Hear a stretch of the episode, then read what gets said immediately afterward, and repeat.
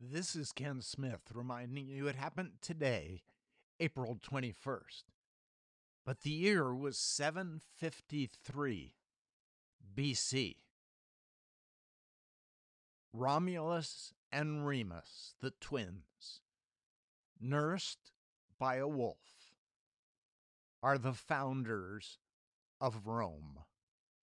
1753. It was on this day that John Adams was sworn in as the first United States vice president, nine days before George Washington, 1789. It was 1820 on this day that a Danish scientist, Hans Oersted, is the first to identify electromagnetism. He observes a compass needle.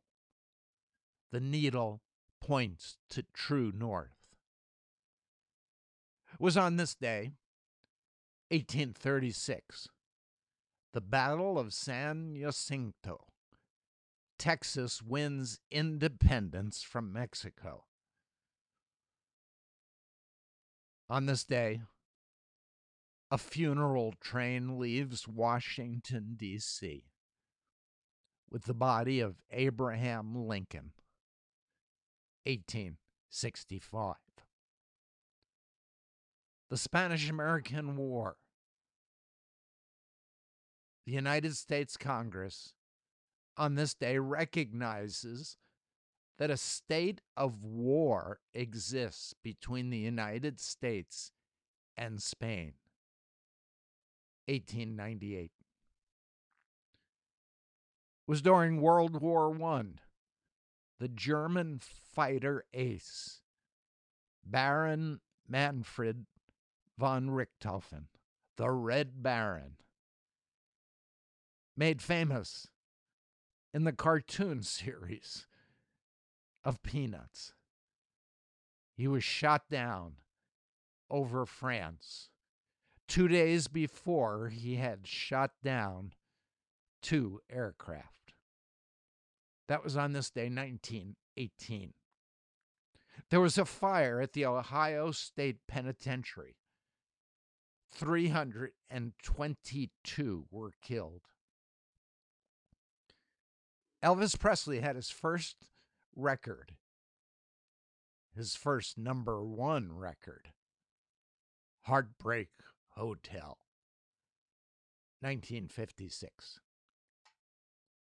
Geraldo Rivera, national sensation, with cameras blazing, opens Al Capone's vault on TV.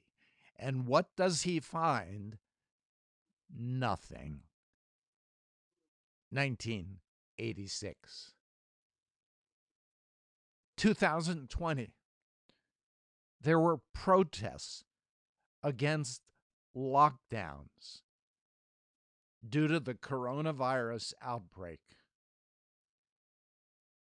It was done in disdain to the restrictions. It was titled Operation Gridlock.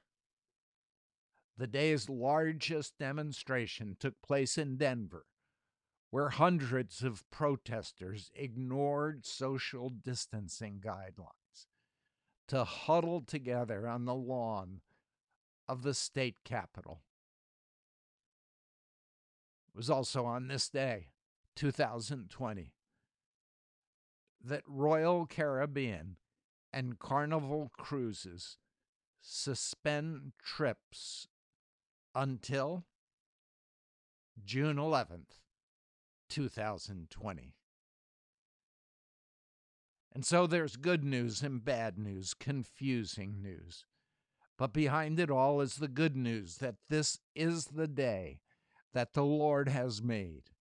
We will rejoice and be glad in it. This is Ken Smith reminding you it happened today, April 21st.